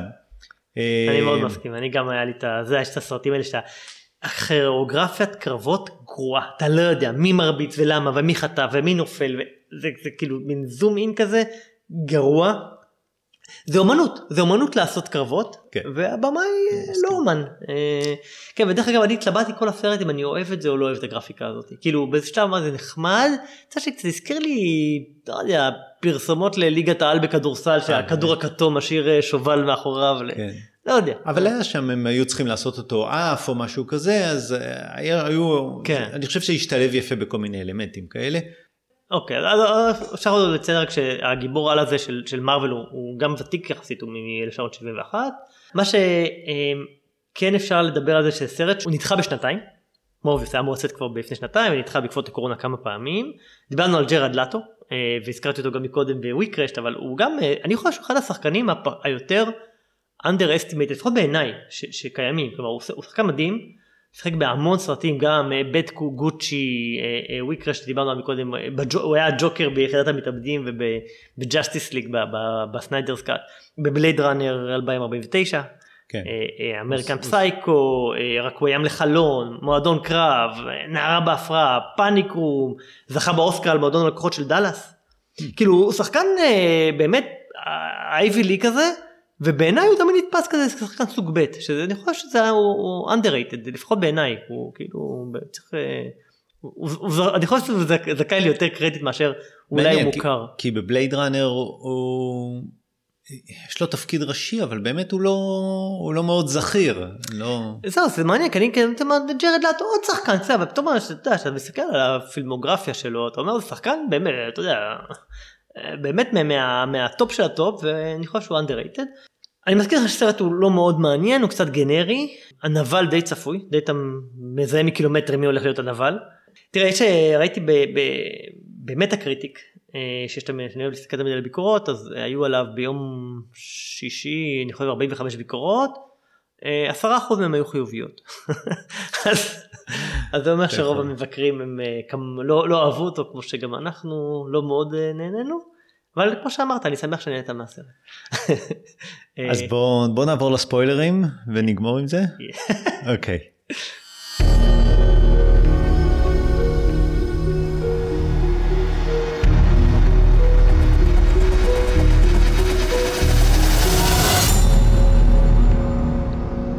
אמרת ונום. אמרתי ונום. מה ההבדל? אה, אותו אולפן מוציא ונום ומורביוס, אין הבדל בין הסרטים. יש הבדל. אין הבדל, יש שניים עם אותה הדמות, שיש להם את אותם הכוחות, נלחמים, בסוף יש קרב בוס בין ונום 1 וונום 2, או מורביוס 1 ומורביוס 2.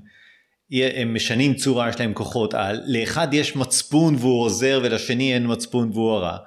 ו- ובסוף יש קרב בוס והטובים מנצחים. וזה תום לא יודע. ארדי וזה ג'רד לטו שחקנים כן. גדולים. אז אותו סיפור, בסוף זה אותו סיפור, נכון? לא לגמרי, תשמע, ונום יש האינטראקציה כל הזמן בין ה... הגיבור לוונום שהם ממש באינטראקציה ביניהם.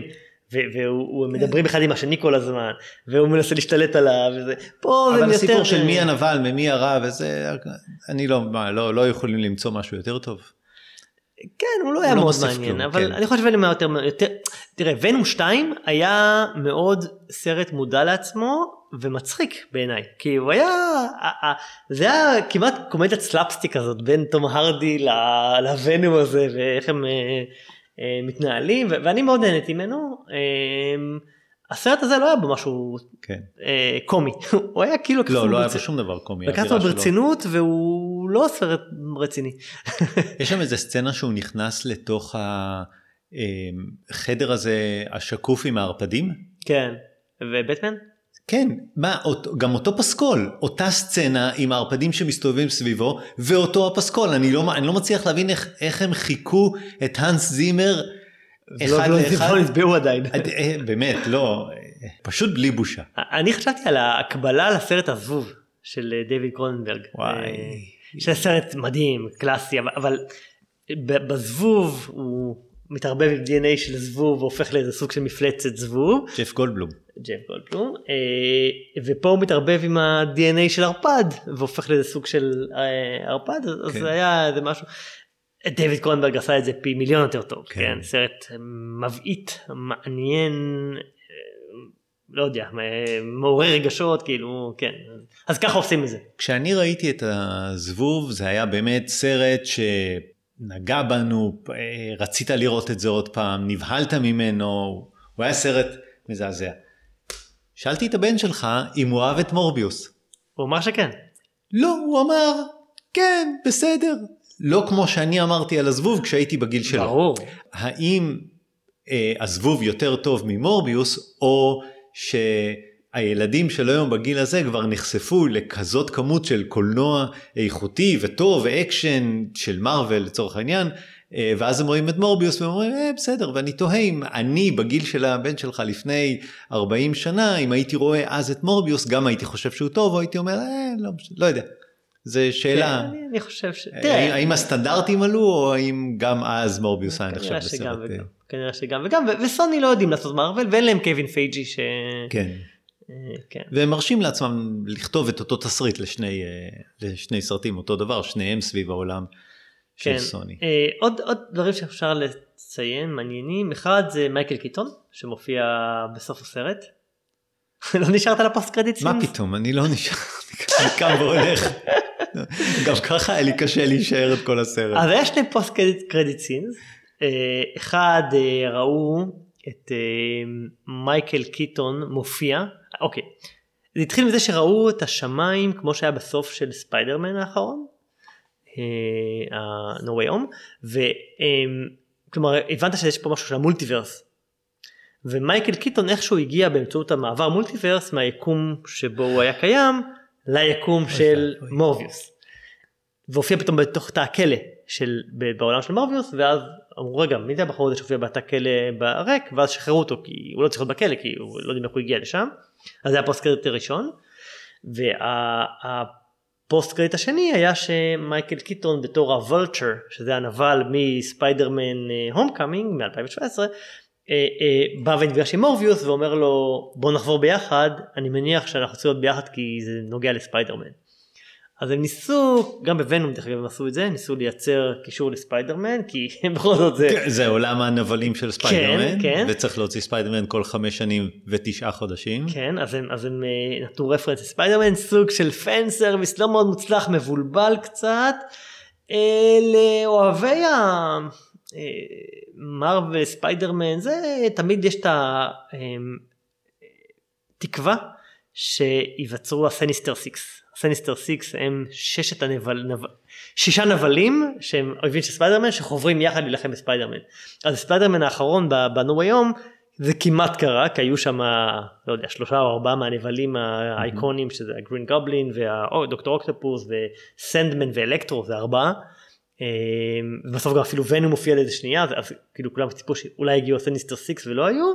ועכשיו פתאום הוולצ'ר ומורביוס חברו אז אומרים אולי זה כן. מעיד על ה Sinister Six והמעריצי ספיידרמן מחכים ל Sinister Six אז הם ניסו אולי ל- ל- לרמוז לזה.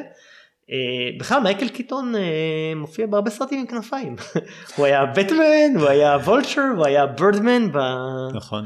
כן זה מעניין שהוא, שהוא חוזר בכל מקום. שאלה שיצאתי מהסרט ולא הניחה לי זה למה מרטין לא מתה? מרטין? אתה רואה איזה סרט מעולה. אה כן כן הגיבורה. היא לא מתה בגלל משהו. החברה שלו. רציתי לסיים ולהגיד שאולי באמת נלך בפעם הבאה לראות סרט שהוא לא, לא... מה שאתה הולך להגיד לו. אבל אז ראיתי שיוצא דוקטור סטריינג' או דוקטור סטרנג' יש זמן. ביוני לדעתי. מאי או יוני. קרוב מדי. לא, אבל דוקטור סטרנג' נראה, ברור לך. אני יודע, לא תהיה ברירה. לא תהיה ברירה. כאילו, לפני הפודקאסט הזה יכולתי להימלט, אבל כנראה שלא. אל תדאג. ראינו פיקסאר פעם שעברה, אל כזה. טוב, אז סיימנו להיום. אה, כן, נראה שכן. אז uh, אני מקווה מאוד שנהנתם, ואם יש לכם המלצות או ביקורות, אתם מוזמנים לכתוב לנו לסרקסטים את gmail.com. סרקסטים עם C, למי שלא יודע. סרקסטים זה עם C. כן, כן.